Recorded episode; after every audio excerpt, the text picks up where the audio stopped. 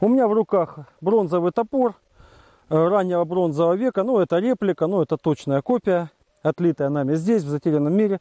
Это относительно небольшое изделие и напоминает внешне, в общем, такой не очень впечатляет, как современный туристический топорик. Вот. Э, как же он работал? Сейчас мы с вами это посмотрим. Я попробую перерубить вот эту довольно толстую ветку тополя. Вот. А материал мы используем на строительство э, вот этой хижины. Конечно, тополь не относится к какой-то особо прочной твердой древесине. Вот. Но мы не ставим своей целью показать, что бронзовый топор это что-то совершенно феноменальное по своим рабочим качествам. Наша задача намного скромнее. Показать, что те открытия, которые были ключевыми для целых эпох и целых периодов, вот, это не выдумка ученых, а это те реалии жизни людей бронзового века, которые позволяли им делать работу более быстро, более эффективно. И самое главное, ведь каменный топор тоже рубил неплохо.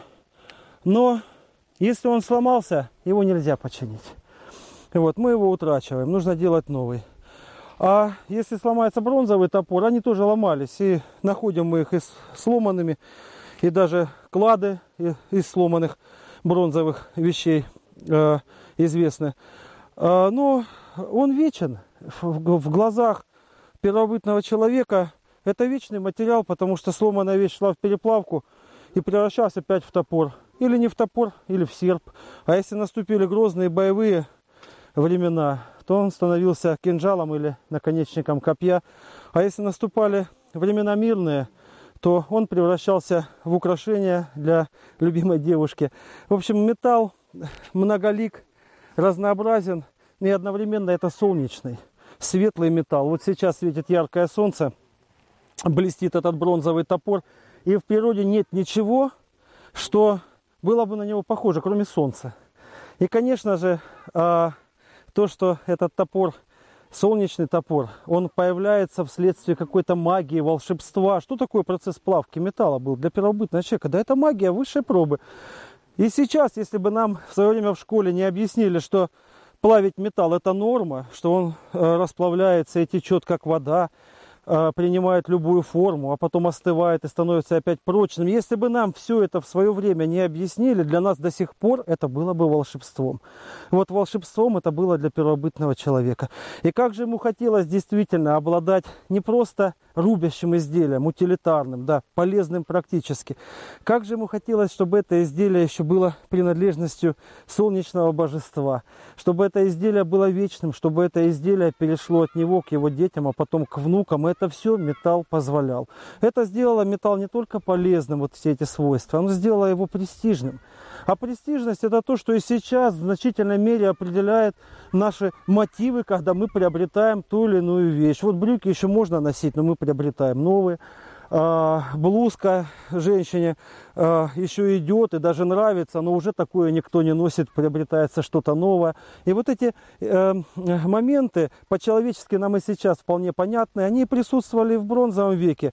И археологическим выражением э, э, вот этой тяги, страсти к новому, к, к модным вещам являются находки каменных топоров. В бронзовом веке были еще каменные топоры, и довольно долго они существовали наряду с бронзовыми. Иногда даже больше было каменных, чем бронзовых. Во всяком случае, мы находим.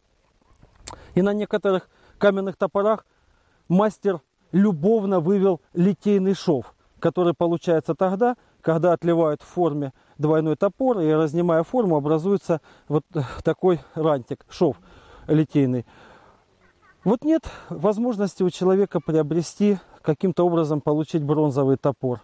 Конечно же, он и дорог. Здесь в степи э, руд нет никаких. А вести это Урал, это Кавказ, это Балканы.